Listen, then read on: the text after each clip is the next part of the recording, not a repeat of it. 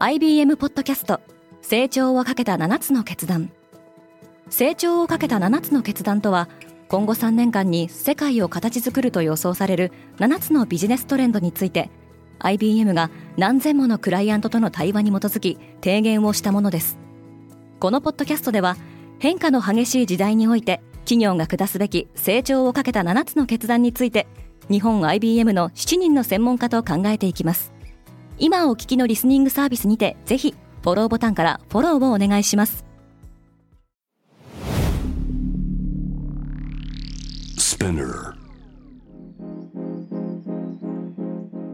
おはようございます。アシュリーです。11月7日月曜日世界で今起きていること。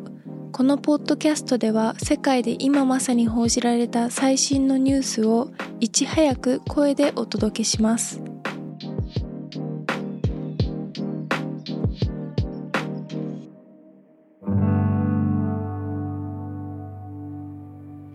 エジプトで COP27 が開幕した。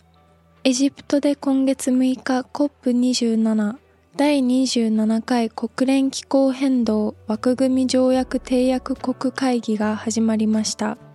世界の120以上の国や地域の代表者が航海のリゾートシャルムエルシェイクに集まり気候変動対策について話し合いを行います。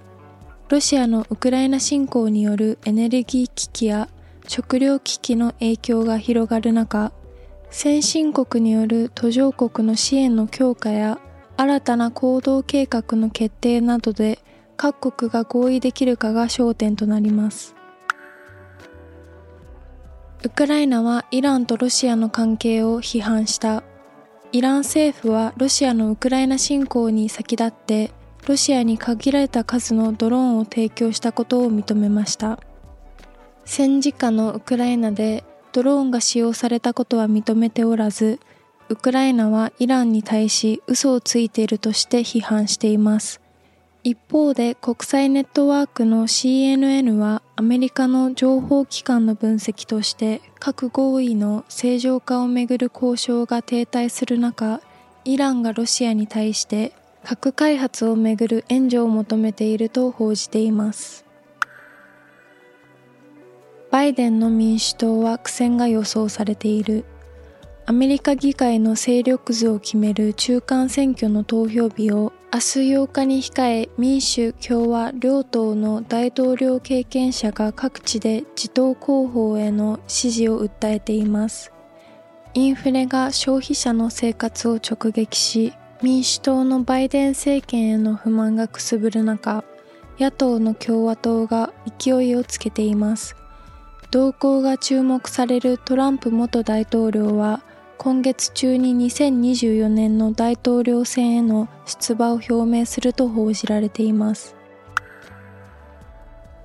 大量解雇にジャック・ドーシーは謝罪した。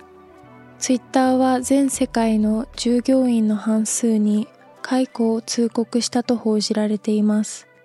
これに対しツイッター創業者のジャック・ドーシーは、このような状況になった責任は自分にあると会社の規模拡大を急ぎすぎたことを謝罪するツイートをしています。また国連の人権高等弁務官はツイッターが人権を担当する部門の社員を解雇したとして懸念を表明しています。ツイッターの新機能が続々発表されている。ツイッター唯一の取締役となったイーロン・マスクはツイッターに長文テキストを添付する機能を追加すると発表しました。また月額8ドルで認証バッジを変えると噂されていたサブスクリプションも一部地域では課金がスタートしています。一方で買収以降通常時に比べて2倍以上のユーザーが Twitter のアカウントを凍結し利用をやめているとする調査結果も発表されています。脱出先として分散型 SNS マストドンの利用者数が急増しています。メタも大量解雇に踏み切った。Facebook を運営するメタが今週大規模な解雇を開始する予定だとウォール・ストリート・ジャーナルが報じていますメタは9月末時点で8万7千人以上の従業員を用意していますが、この解雇では1000人単位の従業員に影響を与えるとされています。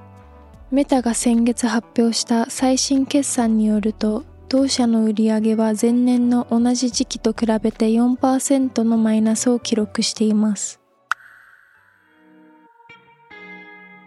今、世界で起きているニュースをいち早く受け取りたい方は、Spotify、Apple Podcast、Amazon Music などでぜひデイリーブリーフをフォローしてくださいね。アシリーでした。Have a nice day!